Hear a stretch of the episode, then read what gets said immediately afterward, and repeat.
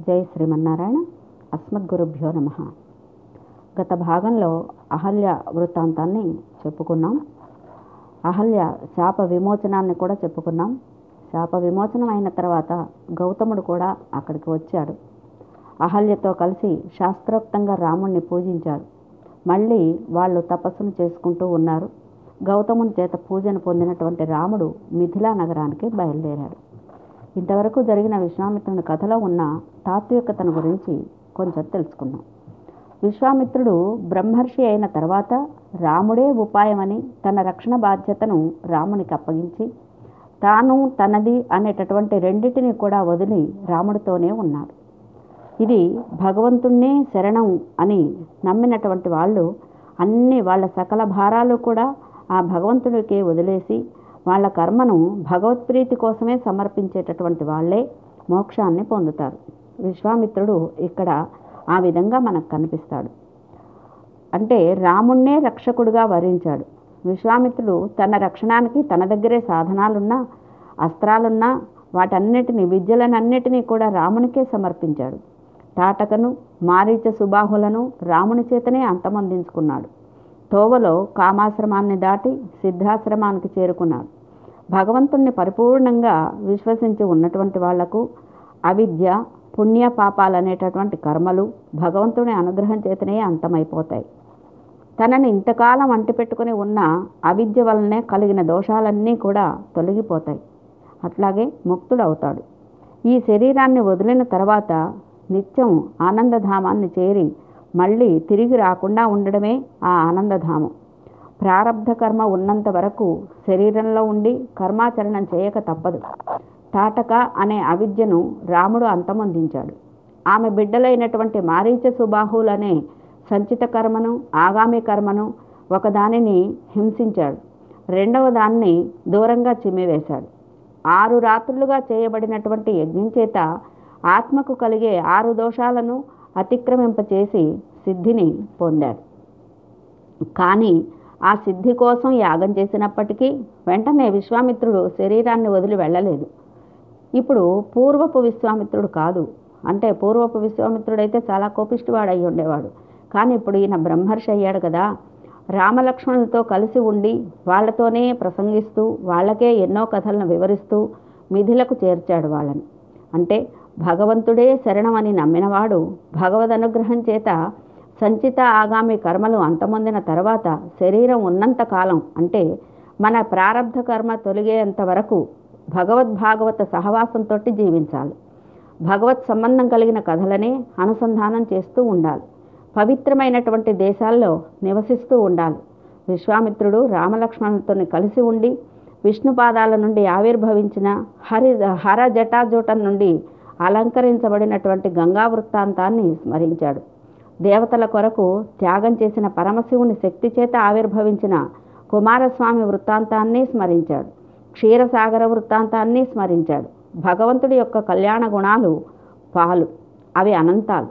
వాటినే క్షీరసాగరంగా భావించి వాటిని మధించి అమృతాన్ని అంటే మోక్షాన్ని పొందవచ్చునని మనకు ఈ సముద్ర మథనం చేత తెలవబడుతోంది అహల్య వృత్తాంతం చేత రాముని అహంకారరహితమైనటువంటి మనస్థితి మనకు తెలుస్తోంది. అతని పరమ పావనత్వాన్ని కూడా ఇక్కడ సూచింపబడుతోంది. ఈ విధంగా విశ్వామిత్రుడు శరణాగతుడుగా రాముడు భగవానుడుగా భావించినట్టయితే శరణాగతుడు సిద్ధిని పొందడానికి ఏ విధంగా ప్రవర్తించాలో మనకు ఈ వృత్తాంతాల వలన తెలుపబడుతోంది. రాముడు మానవుడుగా విశ్వామిత్రుడు గురువుగా భావించినట్టయితే శిష్యుడు గురువు దగ్గర ఎట్లా ప్రవర్తించాలో కూడా తెలుపబడుతుంది. ఈ విధంగా ఒకవైపు దైవికంగా మరొక వైపు నరుడుగా రాముడు మనకిక్కడ కనిపిస్తూ ఉన్నాడు. రామలక్ష్మణులతోటి విశ్వామిత్రుడు మిథిలా నగరానికి వచ్చాడు. మిథిలలో ఈశాన్య దిక్కుగా వెళ్ళి జనక మహారాజు యజ్ఞశాలను చేరుకున్నారు. రాముడు యజ్ఞవాటంలో ఉన్నటువంటి జనకుడి యజ్ఞ సామాగ్రి సామాగ్రిని అంతా కూడా చూసి చాలా ఆనందపడ్డాడు. అక్కడ వేల కొద్దీ అనేక దేశాల నుండి వచ్చిన వేదాధ్యయనం చేసేటటువంటి బ్రాహ్మణ వసతులు ఉన్నాయి ఋషులకు ఆవాసాలు కల్పించబడ్డాయి. ఆ ఋషులు నివసించేటటువంటి స్థానాల్లో వందల కొద్దీ చిన్న చిన్న బండ్లున్నాయి. వాటిని చూసి రాముడు విశ్వామిత్రుడిని అడుగుతున్నాడు మనం ఎక్కడుంటాం? ఎక్కడుంటాము విశ్వామిత్రుడు పవిత్రమైనటువంటి ఒక ప్రదేశాన్ని వాళ్ళకు నివాసంగా కల్పించారు విశ్వామిత్ర మహర్షి యజ్ఞవాటానికి వచ్చాడని విన్నాడు జనక మహారాజు. తన పురోహితుడైనటువంటి శతానందంతోని కూడి స్వాగత సత్కారాలు చెప్పడానికి ఎదురొచ్చాడు. వినయంతో నమస్కరించి మహాత్ములైనటువంటి ఋత్విక్కులందరూ తొందరగా మంత్రాలతో విశ్వామిత్రునికి శాస్త్రోక్తంగా పూజలను కల్పించారు. విశ్వామిత్రుడు ఆ పూజలను స్వీకరించి రాజును కుశల ప్రశ్నలు వేశాడు. యజ్ఞం నిర్విఘ్నంగా సాగుతోందా? అక్కడ ఉన్నటువంటి మునులంతా ఉపాధ్యాయులను పురోహితులను వాళ్ళకు తగినట్లుగా వాళ్ళ వాళ్ళను కుశల ప్రశ్నలు వేశాడు విశ్వామిత్రుడు. జనక మహారాజు చాలా సంతోషంతో ఆ మునులతో విశ్వామిత్రుణ్ణి మిగిలిన వాళ్ళను ఉచితమైనటువంటి ఆసనాల మీద కూర్చోబెట్టి ఆ రాజు విశ్వామిత్రునితోని ఋత్వికులతోని మునులతోటి అక్కడికి వేయించేసినటువంటి వాళ్ళ వాళ్ళు ఎవరైతే ఉన్నారో అందరితో కూడా కలిసి కూర్చొని జనక మహారాజు అంటున్నారు. నేడు నా యజ్ఞం సమగ్రమైంది. దేవతలు నా యజ్ఞానికి సఫలం అనర్చారు. మీ దర్శనం చేత యజ్ఞఫలం సిద్ధించింది. నేను ధన్యుడనైనాను. మునులతో కూడి మీరు నా యజ్ఞవాటానికి విచేయడమే అనుగ్రహం. ఇంకా యజ్ఞం పన్నెండు రోజులు మిగిలి ఉంది. తర్వాత దేవతలు వాళ్ళ వాళ్ళ భాగాలను స్వీకరించి స్వీకరించడానికి ఇక్కడికి వస్తారు అని విప్పారిన ముఖంతో చేతులు జోడించి వినయంతో ప్రశ్నిస్తూ ఉన్నారు. మీ వెంట ఉన్న ఈ పిల్లలిద్దరెవరు? వీళ్ళ నేత్రాలు చూస్తే తామర రేకుల వలె కనిపిస్తూ ఉన్నాయి. ఆకాశంలో చంద్రసూర్యులు వెలుగుతున్నట్టుగా కనిపిస్తోంది. ఈ ప్రదర్శన ప్రదేశాన్నంతా కూడా ప్రకాశింపచేస్తూ ఉన్నారు. చేతిలో ఖడ్గం అమ్మల పొది ధనుస్సు ధరించి ఉన్నారే. అందంలో అశ్విని దేవతల్లాగా ఉన్నారే. వీళ్ళు ఇప్పుడే యవనంలో అడుగుపెట్టినట్టుగా కనిపిస్తున్నారు. దేవలోకం నుండి తమంత తామై ఇక్కడికి దేవతలు రాలేదు కదా. ఇంత సుకుమారమైనటువంటి వీళ్ళు కాలినడకగా ఎలా వచ్చారు? వీళ్ళెవరి పిల్లలు? ఈ ఇద్దరు అన్ని విధాలా ఒకళ్ళకొకళ్ళు పోలి ఉన్నారే జనపాల జుట్టు కలిగి ఉన్నారు. వీళ్ళల్లో ఎవరో ఏంటో ఎవరెవరో తెలియచేయవలసిందని జనకుడు విశ్వామిత్రుణ్ణి అడిగాడు. ఈ ఇద్దరు కుమారులు దశరథుని పుత్రులు సిద్ధాశ్రమానికి వచ్చారు రాక్షసులను సంహరించారు. అక్కడి నుంచి వస్తూ తోవలో విశాల నగరాన్ని దర్శించారు గౌతముని ఆశ్రమానికి వచ్చారు. అహల్య గౌతములు వీళ్ళను సేవించారు. మీ ఇంట్లో గొప్ప ధనుస్సు ఉన్నదని దాన్ని నేను చూపిస్తానని చెప్పి వీళ్ళని ఇక్కడికి తీసుకొని వచ్చానని చెప్పి చెప్పారు విశ్వామిత్రుడు. ఆ మాటలు అహల్యను చూశాడు అనే మాటలు గౌతమునితోనే కలిసినాడని చెప్పిన మాటలు విని వాళ్ళ కుమారుడే జనకుని పురోహితుడైన శతానందుడు. అతనికి చాలా ఆనందం కలిగింది. శతానందుడు రాముణ్ణి దర్శించి చాలా ఆశ్చర్యపడ్డాడు. కూర్చొని ఉన్నటువంటి ఆ రామలక్ష్మణులను చూసి శతానందుడు విశ్వామిత్రుణ్ణి అడుగుతున్నారు ఓ మునిపుంగవ ఎంతకాలం నుండో దీర్ఘమైన తపస్సులో ఉన్న మా అమ్మను ఈ రాజపుత్రుడైన రామునకు చూపించారా? మా అమ్మ రామునికి పూజ చేసిందా? శరీరధారులంతా పూజింపదగిన మా జనని ఆరాధించిందా? పూర్వం జరిగిన వృత్తాంతమంతా రామునికి చెప్పారా? దైవవశంలో మా మాతృమూర్తి పొందిన దుఃఖాన్నంతా కూడా రామునికి తెలియచేశారా? మా తల్లిదండ్రులు ఇద్దరూ కలిశారా? మా జనకుడైన గౌతముడు రాముణ్ణి పూజించాడా? ప్రశాంతమైనటువంటి మనస్సుతో తన ఆశ్రమానికి వచ్చిన రాముణ్ణి ఆరాధించి సంతుష్టిని పొందారా? మా తండ్రి అయినటువంటి మహాతపస్శాలి అయిన గౌతముణ్ణి శ్రీరాముడు అభివాదం చేశారా? అని ఆనంద పరవశంతో ఎన్నెన్నో ప్రశ్నల్ని ఏమేంటో అడుగుతూ ఉన్నారా శతానందుడు. ఆ మాటల్లో ఉన్న రహస్యాన్ని తెలుసుకున్న విశ్వామిత్రుడు శతానందుడు చెప్పిన మాటల్లోని అర్థాన్ని గ్రహించినట్టే శతానందునికి అర్థం అయ్యేటట్లుగా చెప్పడం ప్రారంభించారు. ఓ మునిశ్రేష్ఠ శతానంద చేయవలసిన దాన్ని అంతా నెరవేర్చాను. గౌతమ మహామునితో భార్య అయినటువంటి అహల్య కలిసింది అని చెప్పారు. విశ్వామిత్రుని మాటలను విని శతానందుడు రామునితో అంటున్నారు. ఓ పురుషోత్తమ మీకు స్వాగతం. అదృష్టవశం చేత ఇప్పుడు ను- నీవు ఇక్కడికి వచ్చావు ఈ బ్రహ్మర్షి అయిన విశ్వామిత్రుడు ఊహింప నలవిగాని శక్తి కలిగినటువంటి వాడు. సాటిలేని ప్రభ కలిగినవాడు. మహా తేజస్సంపన్నుడు. నీకు ఇతడు చాలా హితాన్ని కలిగించే సమర్థుడు సుమా. నాస్తి ధన్యతరో రామత్వత్తోన్యో భువి కశ్చన. గోప్త కుశికపుత్రస్తే ఏన తత్తం మహత్తప. రామా నీ అంతటి భాగ్యశాలి ఈ లోకంలో వేరొకడు ఉండడు. కుశికపుత్రుడైన విశ్వామిత్రుడు మీకు రక్షకుడుగా ఉన్నాడు. చాలా తపస్సంపన్నుడు ఇతడు ఇతని వృత్తాంతాన్ని జరిగిన దాన్ని జరిగింది జరిగినట్టుగా నేను నీకు చెప్తాను విను అని శతానందుడు విశ్వామిత్రుడి చరిత్రను ప్రారంభించాడు శిష్యునికి గురువు యొక్క చరిత్రనంతా తెలుసుకోవాలనే కోరిక ఉంటుంది. అట్లా తెలుసుకోవటం కూడా వాళ్ళ అదృష్టం సుమా. దాంతో దా చాలా ప్రేమ కలుగుతుంది ఆ గురువు గారి మీద. అందుకే శతానందుడు విశ్వామిత్రుని చరిత్రను వివరిస్తున్నాడు. మొట్టమొదట ఇతడు రాజుగా చాలా కాలం రాజ్య పరిపాలన చేశాడు. ధర్మాన్ని తెలిసినవాడు విద్యల్లో ఆరితేరినవాడు ప్రజలకు హితాన్ని కలిగించడంలో శ్రద్ధ కలిగినవాడు. ఈయన తండ్రి పేరు గాధి. అతడు కుశనాభుని కొడుకు. కుశనాభుడు కూడా చాలా ధార్మికుడు బలవంతుడైనటువంటి రాజు. మరి అతని తండ్రి కుషుడు. కుషుడు ప్రజాపతి యొక్క పుత్రుడు. ఈ విధంగా గొప్ప వంశానికి చెందినవాడు ఈ విశ్వామిత్రుడు. మహా తేజస్సంపన్నుడై అనేక వేల సంవత్సరాలు రాజుగా రాజ్య గావించాడు. ఒకప్పుడు చిత్రంగ బలాన్ని సమకూర్చుకొని అక్షౌహిణి బలంతో భూప్రదక్షిణ చేయడానికి బయలుదేరారు. నగరాలు రాష్ట్రాలు నదులు పర్వతాలు ఆశ్రమాలు తిరుగుతూ తిరుగుతూ తిరుగుతూ ఒకసారి వశిష్ఠుని ఆశ్రమానికి వచ్చారు. ఆ ఆశ్రమంలో భిన్న భిన్న జాతులకు చెందినటువంటి వృక్షాలు ఎన్నో ఉన్నాయి. వాటన్నిటిలో లేళ్ళు గుంపులు గుంపులుగా కనిపిస్తున్నాయి. సిద్ధులు చారణులు దేవతలు దానవులు గంధర్వులు కిన్నరులు ఆ ఆశ్రమాన్ని సేవిస్తూ ఉంటారు. అది ప్రశాంతమైనటువంటి ఆశ్రమం జింకలతో కూడి ఉన్నటువంటి ఆశ్రమం. బ్రహ్మర్షులు అక్కడ అధిక సంఖ్యలో నివసిస్తూ ఉంటారు. దేవతలు కూడా సేవిస్తూ ఉంటారు. తపస్సు చేసి సిద్ధిని పొందినటువంటి వాళ్ళు జలము మాత్రమే పానంగా తీసుకునేటటువంటి వాళ్ళు వాలఖిల్యులు వైఖానసులు మొదలైనటువంటి ఋషులు చాలామంది ఆ ఆశ్రమంలో ఉన్నారు. వాళ్ళందరూ ఫలాలు మూలాలు మాత్రమే తింటూ ఇంద్రియ జయంతే చేత రోషం లేకుండా జపతపాలు చేసుకుంటూ ఉండేవాళ్ళు. ఆ వశిష్ఠాశ్రమం ఒక బ్రహ్మలోకంలాగా ఉంది. రెండవ బ్రహ్మలోకమా అన్నట్టు ఆ వశిష్ఠ ఆశ్రమాన్ని మహాబలశాలి అయినటువంటి ఈ విశ్వామిత్రుడు ఒక్కసారి వెళ్ళి దర్శించుకున్నాడు. విశ్వామిత్రుడు వినయంతో నమస్కరించి వశిష్ఠుణ్ణి కుశల ప్రశ్నలు వేశారు. వశిష్ఠుడు విశ్వామిత్రునికి స్వాగతం చెప్పి ఆసనమిచ్చి కూర్చోమని ఆదేశించారు. వారి ఆతిథ్యానికి ఫలములు మూలములు తెచ్చి సమర్పించారు. వశిష్ఠుడు ఈ విధంగా ఆతిథ్యాన్ని ఇస్తూ ఉంటే దాన్ని స్వీకరించి విశ్వామిత్రుడు వశిష్ఠుని కుశల ప్రశ్నలు వేస్తాడు. వశిష్ఠుడు విశ్వామిత్రుని రాజ్యంలో ప్రజలను ధర్మంతో పా- పరిపాలిస్తున్నావా? రాజులు ప్రవర్తించవలసిన విధంగా నువ్వు ప్రవర్తిస్తున్నావా లేదా? సేవకులంతా నీకు వశవర్తులై ఉన్నారు కదా? శత్రువులంతా నీకు లోబడి ఉన్నారా? సైన్యము ధనాగారము మంత్రులు సమృద్ధిగా ఉన్నవా? కుమారులు మనమలు కుశలమా? వశిష్ఠుని ప్రశ్నలను విని విశ్వామిత్రుడు అంతా అనుకూలంగా ఉందని సమాధానం చెప్పాడు. ఇద్దరు చాలాసేపు శుభకరములైనటువంటి ప్రసంగాలతోటి వాళ్ళు చాలా సమయాన్ని గడిపారు. చాలా ప్రేమతో గడిపారు వాత్సల్యంతో గడిపారు. తర్వాత వశిష్ఠుడు విశ్వామిత్రునితోనే అంటున్నారు రాజా మీ సైన్యంతో మీకు అందరికీ నేను ఆతిథ్యం ఇవ్వాలని కోరికగా ఉంది నాకు.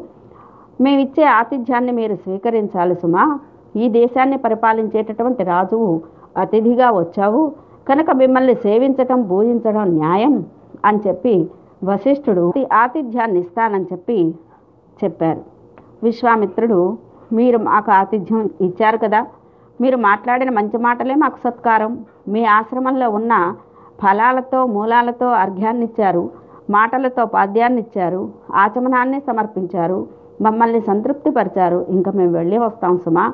ఈ సత్కారాలు మాకు చాలు. మీకు నమస్కారం అని ఒక ప్రేమపూర్ణమైనటువంటి మీ చూపు మా మీద ప్రసరింప చేస్తూ ఉంటే చాలు. అంతకంటే మేము మీ నుంచి ఏం కోరుకోవట్లేదని చెప్తాడు విశ్వామిత్రుడు. ఆ విధంగా మాట్లాడినటువంటి రాజుతోటి వశిష్ఠుడు ఆతిథ్యాన్ని స్వీకరించమని మళ్ళీ మళ్ళీ నిర్బంధం చేస్తాడు. సరేనని కాదనలేక వాళ్ళకు ఏదైతే అభిష్టమో దాన్నే చేయండి అని చెప్పి విశ్వామిత్రుడు కూడా అంగీకరించాడు. మహా తేజస్శాలి అయిన వశిష్ఠుడు సంతృప్తితో చిత్రవర్ణం కలిగిన శబళ అనే ధేనువును ఆహ్వానించాడు. ఆ ధేనువు కామధేనువులాగా అన్నిటినీ సమకూర్చే శక్తి కలిగినటువంటిది. ఓ శబళ సైన్యంతో కూడిన రాజుకు తగిన భోజన సత్కారాన్ని కల్పించు అని నియమించాడు ఆ కో ఋషి కోరినట్టుగానే అన్నిటినీ వర్షింపగలిగినటువంటి దానవు నువ్వు. కాబట్టి వీళ్ళందరికీ అన్నపానాలను నంజుళ్ళను పానీయాలను భక్ష్యాలను భోజ్యాలను సృష్టించి ఇవ్వమని చెప్పాడు. ఆ వశిష్ఠుని ఆజ్ఞ ప్రకారంగా శబళ వాళ్ళందరికీ ఏవి ఇష్టమో వాటన్నిటినీ ఏర్పాటు చేసింది. చెరుకు రసాలు మద్యాలు మత్తు పదార్థాలు విలువైన భక్ష్యాలు భోజ్యాలు అన్నిటినీ వేడివేడిగా అన్నపురాసులు పర అవి ఆ అన్నపురాసులు పర్వతాల్లాగా కనిపిస్తున్నాయట. రకరకాలైన పాయసాలు పిండి వంటలు అన్నీ తయారైపోయాయి. పెరుగు కాలువల్లాగా ప్రవహిస్తూ ఉంది. రకరకాలైనటువంటి రుచులతో ద్రవ ఆహారాలతోటి అక్కడ భోజనాలు ఏర్పాటు చేయటం జరిగింది. ఆ పదార్థాలన్నిటినీ సైన్యం అంతా కూడా చూసి భుజించి చాలా ఆనందంతో ప్రజలు అంతఃపురం వీళ్ళందరూ కూడా వశిష్ఠుడు చేసిన సత్కారానికి చాలా ఆనందపడ్డారు. వశిష్ఠుడు బ్రాహ్మణులను పురోహితులను మంత్రులను కూడా వారికి వారికి తగినట్లుగా సత్కరించారు. విశ్వామిత్రుడు వారి సత్కారానికి ఆనందించి ఓ వశిష్ఠ మహర్షి మా చేత పూజింపదగిన నీవు మమ్మల్ని పూజించావు. విశేషమైనటువంటి సత్కారాన్ని చేశావు. చాలా సంతోషంగా ఉంది సుమా. కానీ ఒక్క మాట నేను చెప్తాను. వినమని అంటారు. శబళ అనే ఈ గోవును నాకు ఇచ్చేయి దీనికి బదులుగా నీకు కొన్ని వేల గోవులను ఇస్తాను ఈ గోవు గోవులలో శ్రేష్టమైనది. రత్నహారీచ పార్థివహ పార్థివ అన్నట్టుగా దేశంలో శ్రేష్టమైనటువంటి వస్తువులన్నీ రాజుకే చెంది ఉండాలి కదా. అందుచేత ధర్మంగా నీ గోవును మాకిచ్చేయి. ఈ విశ్వామిత్రుని మాటలను విని వశిష్ఠుడు రాజా నువ్వు వేలు కాదు లక్షలు కాదు కోట్ల ఆవులను ఇచ్చినా కూడా బంగారం వెండి ఇచ్చినా నేను ఈ శబల అనే గోవును మాత్రం నీకు ఇవ్వలేను. ప్రశస్తమైనటువంటి మనస్సు కలిగినటువంటి వాడు కీర్తిని వదులుకోవడానికి ఏ విధంగా సిద్ధంగా ఉండడో అట్లాగే ఈ గోవు నాకు దూరం కావడం నేను సహించలేను. నాకు హవ్యము కవ్యము కూడా అన్నీ గోవు మీదనే ఆధారపడి ఉన్నాయి. నా ప్రాణయాత్ర కూడా దానివల్లనే జరుగుతూ ఉంది. అగ్నిహోత్రం బలిహోమం స్వాహాకారం వషత్కారం నేను చేసేటటువంటి ఉపాసనాలన్నీ కూడా దీని మీదనే ఆధారపడి ఉన్నాయి. ఇది నాకు సర్వస్వం నిత్యం. అందుచేత అనేక కారణాల చేత ఈ శవలను నేను నీకు ఇవ్వలేను అని చెప్పాడు. విశ్వామిత్రుడికి ఎట్లయినా సరే ఆ గోవును పొందాలని పట్టుదల కలిగింది. మళ్ళీ వశిష్ఠునితోటి బంగారు గొలుసులతోటి బంగారు మొలకట్టుతోటి బంగారు అంకుశాలతోటి పద్నాలుగు వేల ఏనుగులను ఇస్తాను నీకు. తెల్లని గుర్రాలను పూరించిన బంగారు రథాలు ఎనిమిది వందలు ఇస్తాను నీకు. మంచి జాతికి చెందిన కాంబోజ బాహ్లిక దేశాల్లో పుట్టినటువంటి పదకొండు వేల గుర్రాలను ఇస్తాను మంచి వయసులో ఉన్న రంగురంగుల గోవులను ఒక కోటి ఇస్తాను. రత్నాలు కానీ బంగారం కానీ నువ్వు ఎంత కావాలంటే అంత ఇస్తాను. నాకు ఈ శబలను ఇవ్వు అని చెప్పి విశ్వామిత్రుడు పట్టుదలగా అడిగాడు. కానీ వశిష్ఠుడు ఇవ్వలేనని ఖచ్చితంగా చెప్పి ఊరుకున్నాడు. విశ్వామిత్ర ఇదే నాకు రత్నం ఇదే నాకు ధనం ఈ గోవే నాకు సర్వస్వం ఈ గోవు నాకు జీవితం ధర్మ పరిపూర్ణ మాసములు అనే యజ్ఞాలు నాకన్నీ ఈ గోవే.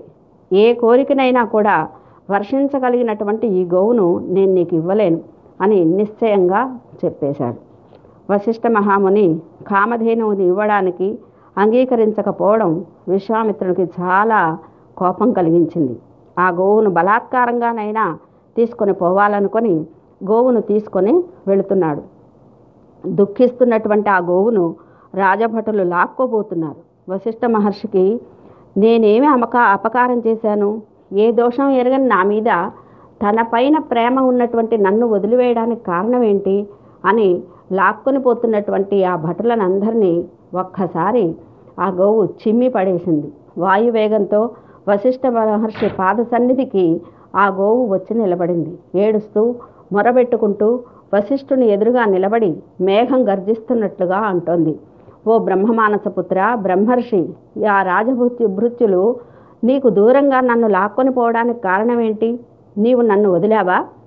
గోవు పలికినటువంటి ఆ మాటలను విని దుఃఖంతో పరితపిస్తున్నటువంటి ఒక సోదరిని చూసినట్టుగా బాధపడుతున్నాడు వశిష్ఠ మహర్షి. శబల నేను నిన్ను వదులుటలేదు.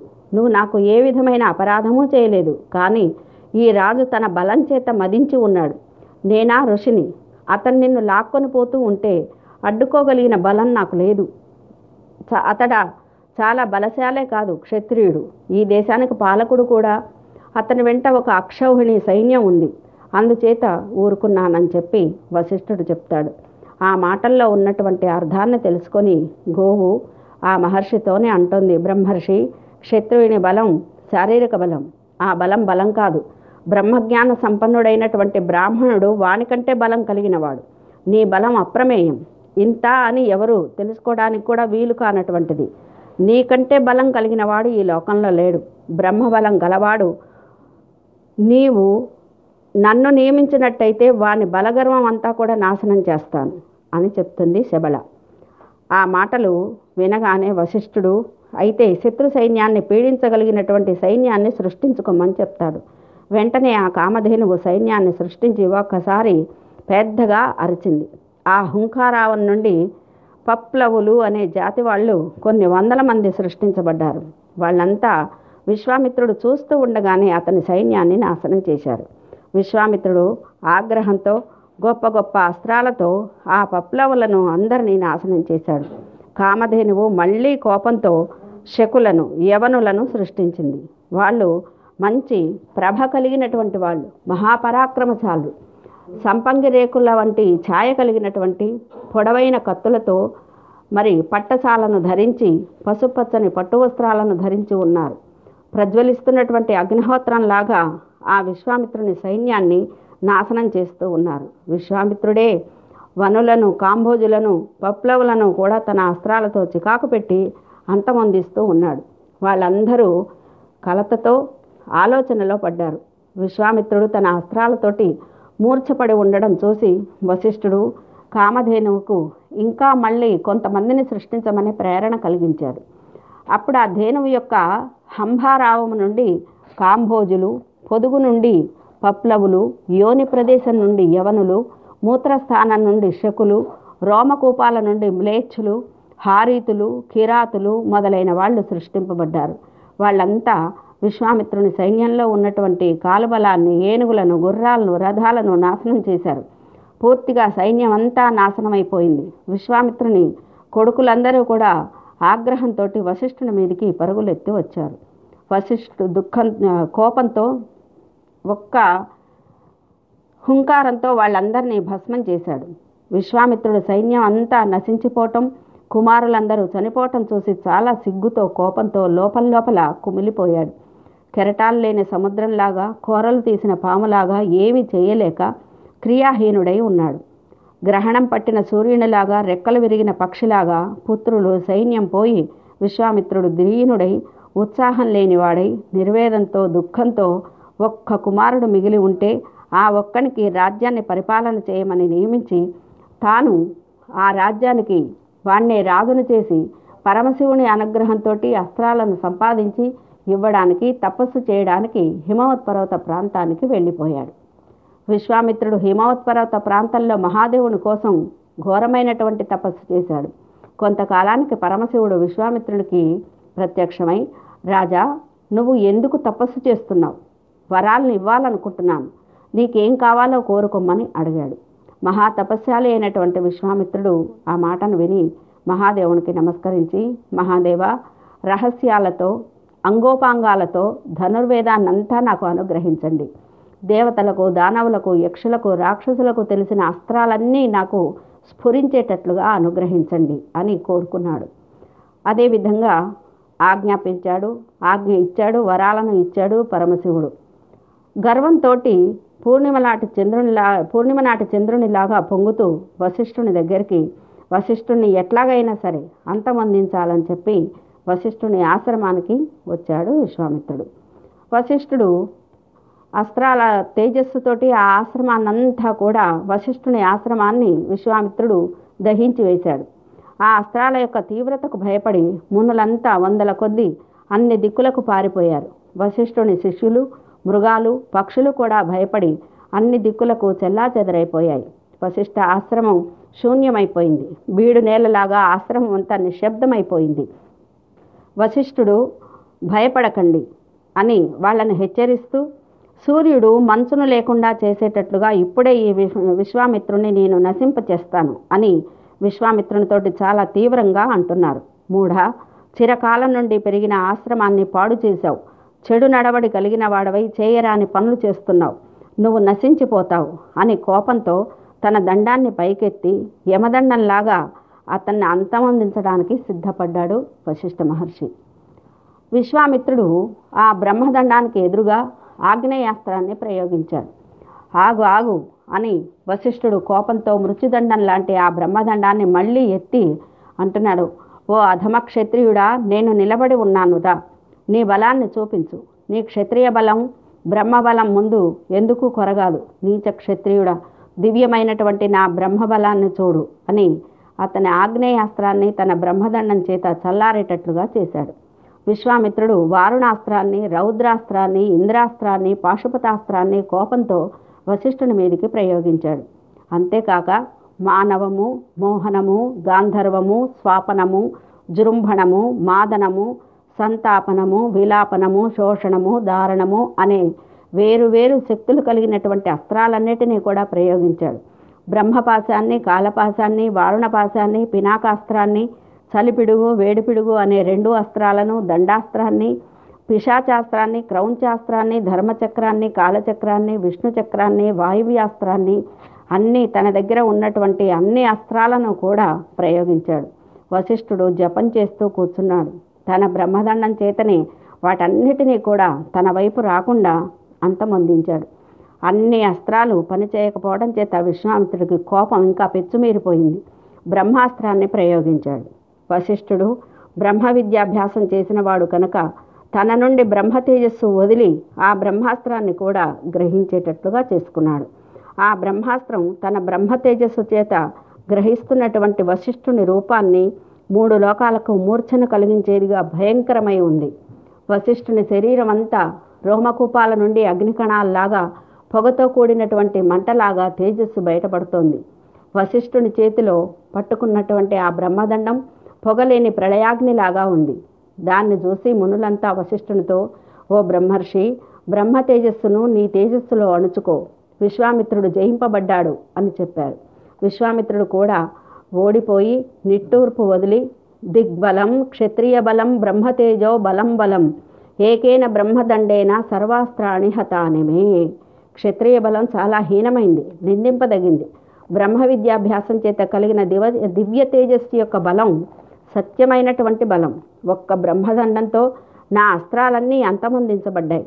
ఇక నేను క్షత్రియత్వాన్ని వదిలి బ్రహ్మత్వాన్ని పొందడానికి ద్వేషాన్ని వదిలి ప్రసన్నమైనటువంటి ఇంద్రియాలతో మనస్సుతో తపస్సు చేసుకుంటాను.